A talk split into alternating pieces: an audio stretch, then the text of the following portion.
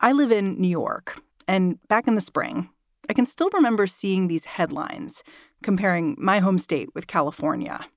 Like there was this one, April 8th, the Mercury News. How California contained the coronavirus and New York has not. Or May 16th, ProPublica. Two coasts, one virus. How New York suffered nearly 10 times as many deaths as California. To be honest, I saw these news reports and I was jealous because California, the first state to issue a stay at home order, seemed to have figured something out, all while I sat in my apartment listening to the continuous whine of sirens. But at some point, after I'd stopped paying attention, Angela Hart says things changed. I think the turning point, if I had to pinpoint the first turning point, it would be our summer reopening. Angela covers health policy for California Healthline. Over the summer, she noticed politics had started sneaking into decisions that had been based on science. If you ask state lawmakers, if you ask public health experts, if you ask the county public health officials who are leading the response in California on the ground, I think you'll hear a wholehearted agreement on that. California opened too fast. And since then, I think we've seen a series of really big missteps, um, really on the part of this governor. Over the course of the last year, Governor Gavin Newsom made himself into the face of California's pandemic response. Good afternoon, everybody. I uh, wanted to update you on where we are in terms of California's COVID 19 response. Uh, Today, we're announcing uh, and introducing a regional stay at home order in the state of California. I know some people think that's too much, too fast, too soon. Others think, frankly, that didn't go far enough. Uh, but suffice he held say, more than a 100 press conferences. But that meant when things started to go wrong, his constituents knew exactly who they wanted to blame. I mean, it's really, they are so, so paying attention to everything that this governor is saying. I mean, he's, you know, several times a week sometimes is, you know, telling people on his Facebook that, you know, California's got control of this. We're going to lead. And so people are holding him to his word and people feel misled. And in this state, if enough people think a governor isn't doing his job, they can kick him out with a recall election. When did you start to think it's not just that we're it's not just that so many people might be mad at Gavin Newsom. It's that it, all this might get him kicked out of office. Yeah, you know, I've been seeing these recall signs all over the, you know, on freeways and sort of Home Depot parking lots. You see these petition gathering going on and the signature gathering going on. So that's just kind of out there. But then when you start talking to people, you sort of start to understand, oh, these aren't your these aren't only Republicans. These are disaffected Democrats. These are no party preference voters. So you really can't ignore the voice of all the different sides of the political spectrum and you sound shocked. I am shocked. I am very shocked. Today on the show, the story of how California Governor Gavin Newsom went from leading on the coronavirus to defending his office. I'm Mary Harris. You're listening to What Next? Stick with us.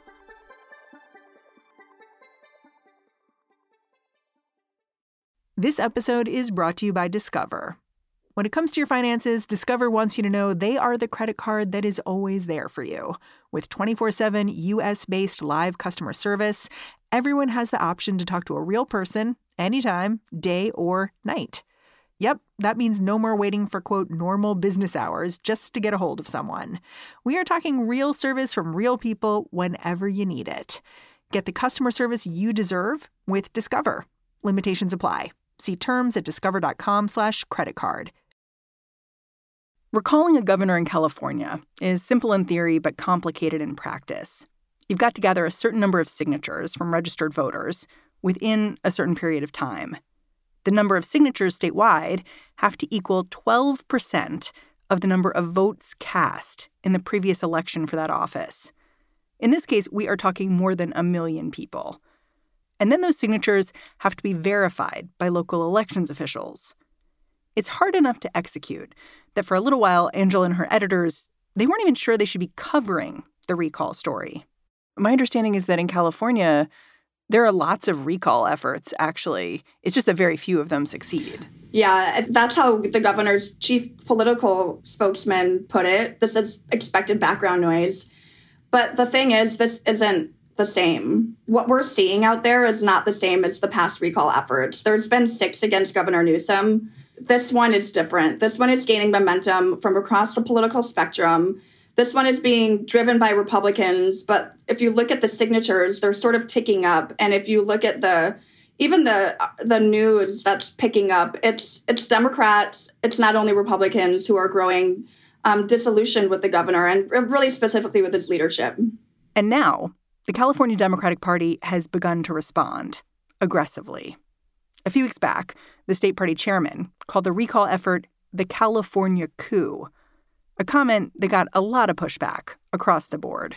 This recall effort, which really ought to be called the California coup, is led by, is being led by right wing conspiracy theorists, white nationalists, anti vaxxers. They try to paint this as a fringe right wing movement, but the thing is, it's not anymore. I think that's one thing that I've heard, and that is one reason I am really surprised.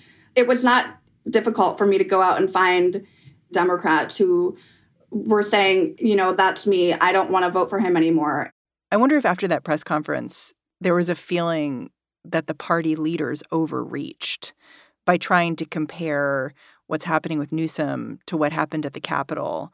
Like, did people kind of come back to them and say, hey, like, but there are real problems here? You know, it was weird. I think the collective feeling was that was a weird press conference, the Democratic Party, and the chair gave no evidence that this was tied in any way to the coup attempt. So that was weird and I think you saw a wave of articles pointing that out and and then you saw the Democratic Party sort of backtrack and say, you know, we shouldn't have done that. We'll be more careful next time, essentially apologizing. You know, I I'm sort of always trying to gut check myself about is you know this is still a long shot. How much chance does this have of making it? And i went out to a lot of my democratic sources and the you know former lawmakers who served you know a, a decade in the legislature. Um, county and city uh, you know democrats who i've known for forever sources who i trust just to say hey am i am i in the wrong am i going the wrong direction here you know what I didn't hear is as important as what I did hear, I think. Um, I did not hear anybody with a full throttle defense of the governor and his leadership. I did hmm. not hear anybody say, you know, this is not a Governor Newsom problem. What I heard from those Democrats who said, whoa, whoa, whoa, was we don't want a more political divisiveness right now. So it's not a defense of the governor. And um, I did also reach out to past um, governors. I wrote, I reached out to former Governor Jerry Brown. I reached out to Schwarzenegger and I reached out to Gray Davis. And Gray Davis was recalled in 2003. Correct. The first governor in California, the second governor in the country to ever be recalled. And he was loath to talk about his personal experience, but I did talk to many people in his circle and even him. And, you know, I think the thing that I'm hearing from from that camp is you really can't afford to not take this recall effort seriously. You have to listen to to counties who are struggling. You have to listen to voters who are confused, who are angry, who are frustrated. It is those counties that are having to roll out California's coronavirus vaccination plan. There are 58 of them, each with its own approach. So while the state says anyone over 65, along with teachers and essential workers, can get the shot, it really depends where you live. Angela says it's created a big, confusing mess. People can't find very basic information here. People can't find out where to get an appointment. They can't figure out who to call. They can't figure out where their place in line is. And if you think about the Joyce Hansons of the world, um, she was the person who I spotlight in my story. She's the one who sort of got us into the story in the article. You know, she specifically said, you know, I understand you know, the governor doesn't control the supply of vaccines coming to California. And I can handle waiting until March or April if, if that's how long it's going to take for me to get vaccinated. She's 69. But the governor made it sound like she's going to be able to get signed up and get vaccinated tomorrow. So she just said, you know, I can take it. I can take the truth, but just be honest with us and just be straightforward with us. And she feels wholeheartedly misled by the governor. I mean, Gavin Newsom released a video saying 65 and older, you should be able to get the vaccine now. He was pretty careful. If you look at it, that was a video that said you're eligible. Now, there's a difference between being eligible and then when you go to California's 58 counties, each 58 county has a different, whole different strategy. Um, some people 65 and older can sign up in some counties, but in others they can't. It seems to me like Governor Newsom has a couple of problems which is he's got this problem of optics and what it looks like he's doing and maybe not doing. And then he's got the problem of what is actually happening that is touching people. Because I remember back in, I think, November, it seemed like some anti Newsom sentiment picked up after he was caught going to this fancy dinner without a mask at a restaurant called French Laundry. It, did you see that as a turning point too? certainly that was a turning point. Can you tell the story of what happened? Governor Newsom was at the French Laundry, sort of hip, you know, very upscale, trendy restaurant in wine country in California. He was with donors, right? He, w- he was schmoozing with donors, but lobbyists who are who are you know taking a front seat to the vaccination and to the um, pandemic response in California it just looked really bad on him. And he was violating his own rules. Um, he was, you know, he was maskless, dining with a group of friends that were not from his household. And he defended himself at first, which we often see with this governor, and then a little while later he apologized. Uh, and I made a bad mistake. Instead of sitting down, uh, I should have stood up and walked back, got in my car, and drove back uh, to my house. voters are extremely upset about this. Um, I've heard it everywhere. I've heard it from Republicans. I've heard it from independents. I've heard it from Democrats. Uh, I was at the Capitol a couple weeks ago, the last weekend that former President Donald Trump was in office. And um, I was there to cover to see what kind of protests there might be. And I talked to a bunch of groups of people. And I walked up to one to one gentleman, and um, he looked like he was upset. He was wearing, you know, a black T-shirt with a with a, a silhouette of a, of a gun on his shirt. And I just said, Oh, what brings you out today? And him and his wife just went off, you know, F Newsom this, you know, all this, just a tirade. I didn't even get a question in. Hmm. And I said, Really, why? And the wife just broke down. Um, their daughter, you know, is falling behind. Um, she's distance learning. She hasn't been in school in over almost a year. And, um, the they just described this really difficult situation they're in. She's she they they described her. She used to be a straight A student and now she's a straight F student. And it was remarkable for a moment because you saw this sort of staunch Republican who has signed all six petitions to recall Governor Newsom. So he's committed. He's committed, but he shut his politics for a moment. He said, "Listen," and he looked at me dead in the eye and he said, "Angela, this isn't only about that. This is about making sure our kids are able to succeed in the classroom. And this is beyond politics. Our daughter doesn't deserve this. And the woman just got really emotional and um, the wife and just kind of broke down crying. And um, she didn't want her name in the um, in my article, but the husband's name is um, James Birdsong. And then James brought it back to to the French Laundry incident, and he just sort of, you know, in a moment of frustration, he said, "Listen, if you're gonna quote, if you're going to impose a law on your citizens, you've got to abide by that law, period. There's so much going on there because it really indicates just how emotional the electorate is and how they're feeling disserved in a lot of different ways, and how a moment like going out to dinner, flouting your own rules, can really energize people you know, it seems like it's just optics, but folks are so tender at this moment that those optics really matter.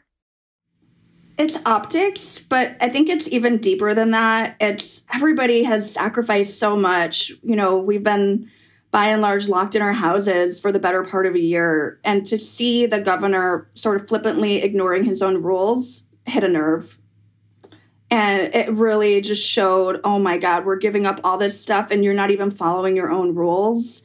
And that same tone is the tone I'm hearing with this vaccination rollout. When we come back, Governor Newsom is trying to fix his vaccine rollout failure. But even those fixes are making constituents mad.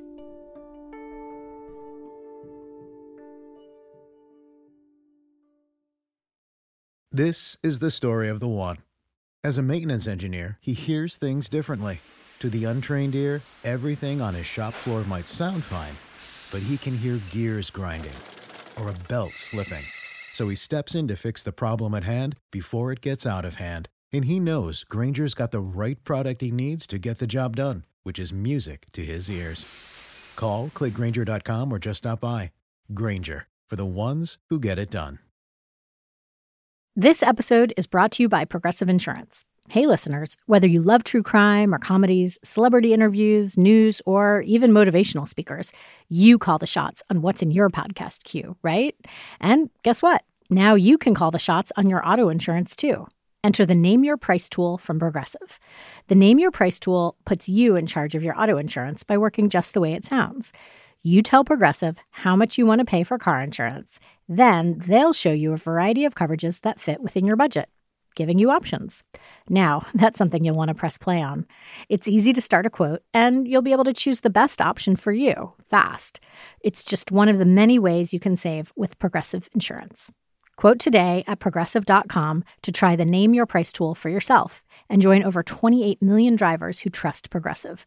Progressive Casualty Insurance Company and Affiliates. Price and coverage match limited by state law. Angela says the questions over Gavin Newsom's performance as governor go deeper than disorganization. They're about money, too. Twice during this pandemic, Governor Newsom has had to come up with a state budget. His latest one, Angela says, doesn't have any additional funding for county health departments, even though they're the ones tasked with carrying out much of the state's pandemic response. Essentially, there is no new direct public health money for counties um, in the budget. Even though the pandemic is raging. Correct. And counties have their hands up. I mean, they are begging for anything. And the governor has said essentially no. I've asked him specifically, I've asked him pointedly, is public health not a big enough priority? Why um, why do counties not get any more public health money? And meanwhile, you have continued to ladle increasing amounts of responsibility on them. Contact tracing, testing, enforcement of the rules, now vaccination. I'm going to tell you about um, Dr. Phuong Luu, who is the health officer for Yuba and Sutter counties. This is rural Northern California. This is a county that is struggling to make ends meet in terms of its pandemic response. It is completely drowning in responsibility. Phuong Luu, the health officer in Yuba Sutter County, has 50 people to do all those big tests, and she is about to lay off 20 of them this month. Oh my gosh. So it just shows that uh, an underfunded and overworked local health department that's been given all this responsibility um, it is really caught in this really really treacherous um, you know vaccination rollout in california and they're this is not only true for them you find these stories all across california all across the 58 counties in the coming weeks county health departments are going to have some of the pressure taken off last week governor newsom announced rather suddenly that insurer Blue Shield was going to take over California's vaccine rollout. But that too is causing people to just throw their arms up and people are really upset. There's been a really robust um, social media conversation and a woman named Nancy said it is his fault. The governor Newsom had no plan to j- distribute the vaccine. Um, he did have a plan. It was just not carried out efficiently. Um, and he dumped it on the counties, she said, and walked away. And now you and I are going to pay Blue Shield millions of dollars to do it, even though they had no expertise in this area. Total abdication of leadership. So even the fix has people angry. People are so angry. People are angry. Why can't California do this? What changed? And we haven't heard any answers to that. We don't know how much this contract is with the state. We haven't been able to get answers. Um, we don't know we don't know some of the mechanics about how it's going to work, really important details. You know, it puts a large part of the distribution responsibility in the hands of a health insurer, a private health insurer, when the response really needs to be driven by a public health perspective. And so that's causing a lot of concern. It's causing some early backlash as well. It's really a difficult position this governor finds himself in. So the organizers of this recall effort they need to gather a lot of signatures in a very short period of time. But when I looked at the timetable here, I was mostly struck by how fast this could all potentially move. Can you lay that out a little bit?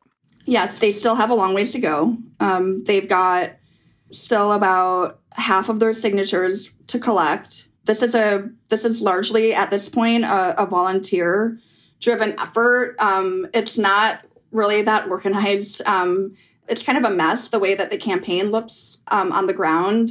Um, they they are actually proud of that. They like that it's being this sort of driven by this grassroots energy. And they need to gather signatures by March. The deadline is March 17th, and then the Secretary of State's office will count them all. So they need almost 1.5 million valid signatures. We shall see what they actually turn in and how many are valid, that is something that we're going to be watching very closely.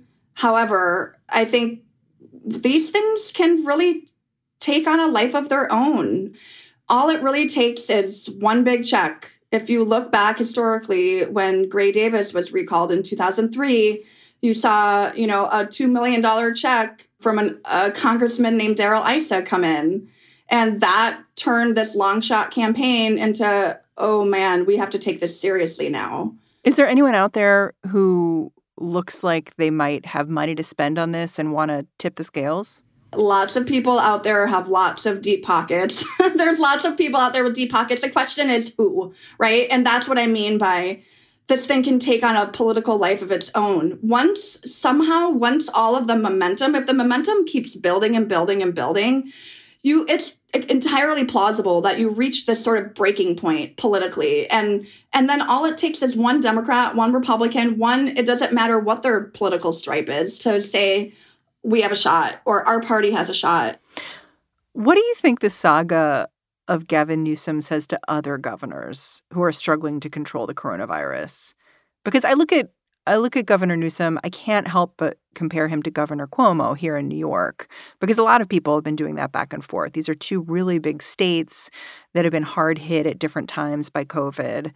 So I'm curious how you see it from over there in terms of what this means for other governors looking around thinking, how do I keep my job? I think there's a big lesson here. I think the lesson is be straightforward, level with the public. The governor here in California has made very explicit and lofty promises going back to October 19th, vowing that California would lead an equitable and smooth vaccine distribution strategy and said, quote, there's light at the end of the tunnel. We're a few months away from truly seeing real progress with the vaccine. December 7th, hope is on the horizon. Let me just contrast that with um, the message we heard from President Biden after he took office. Quote, the brutal truth is it's going to take months before we can get the majority of Americans vaccinated. Months. You sound frustrated with him, too. I would just say that if I sound frustrated, it's because I'm reflecting the total insanity out there on the ground. And I'm reflecting, I think, the frustration that I've heard from many of um, the people I've spoken to in the course of reporting um, the governor has outlined a very different reality than people are experiencing on the ground. Um, he's sending a message of hope and we got this and stick with us. California is a leader. California is at the bottom of states nationally in terms of the vaccines, you know, administered compared to the vaccines it has received.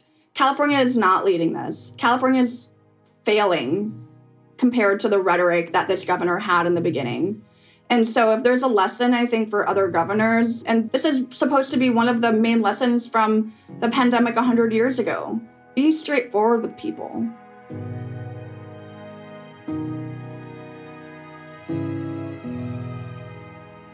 Angela Hart, thank you so much for joining me. Thanks for having me. Angela Hart is a correspondent for California Healthline. And that is the show. What Next is produced by Davis Land, Mary Wilson, Danielle Hewitt, and Elena Schwartz. We are led by Allison Benedikt and Alicia Montgomery. I'm Mary Harris. You can find me over on Twitter. I'm at Mary's Desk. Thanks for listening. I will catch you back here tomorrow.